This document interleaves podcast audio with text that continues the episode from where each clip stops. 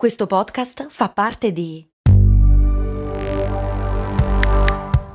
Voice Podcast Creators Company.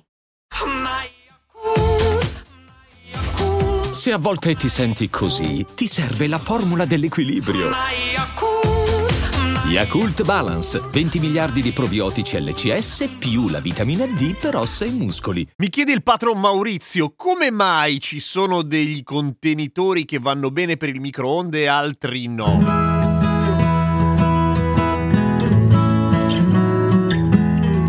Ciao, sono Giampiero Kesten e queste cose molto umane. Parlando naturalmente di contenitori di plastica, nel senso che quelli di vetro vanno sempre bene e quelli di metallo non vanno praticamente mai bene. Per quella cosa che abbiamo già visto che i contenitori di metallo nei forni a microonde diventano una specie di microsedia elettrica che però brucia il microonde stesso, per cui quelli di plastica che per il microonde sono assolutamente sicuri, perché alcuni non vanno bene per noi esseri umani? Ecco, prima di tutto, tendenzialmente sui contenitori che vanno bene c'è scritto, c'è il il simbolino del microonde c'è proprio scritto microwavable, microondabile. Quelli che non ce l'hanno è perché contengono il BPA o bisfenolo A, che sembra un elemento chimico vietato dalla Convenzione di Ginevra nelle guerre, ma in realtà è tutto sommato più innocuo di così. Il bisfenolo A è un elemento che si usa nei contenitori per alimenti, ma non solo, sin dagli anni 60. Si usa nei policarbonati, cioè in quelle plastiche che sono resistenti, trasparenti e tendenzialmente belle e facili da lavorare. Il bisfenolo A però ha una fregatura che non va tanto bene per noi, nel senso che le ricerche hanno dimostrato che sì, ci sono dei danni, non sono particolarmente grandi, soprattutto negli adulti, sono praticamente risibili, sono cazzi invece per i feti o per i bambini molto piccoli per una questione proprio di peso, di massa corporea e anche di metabolizzabili, metaboli,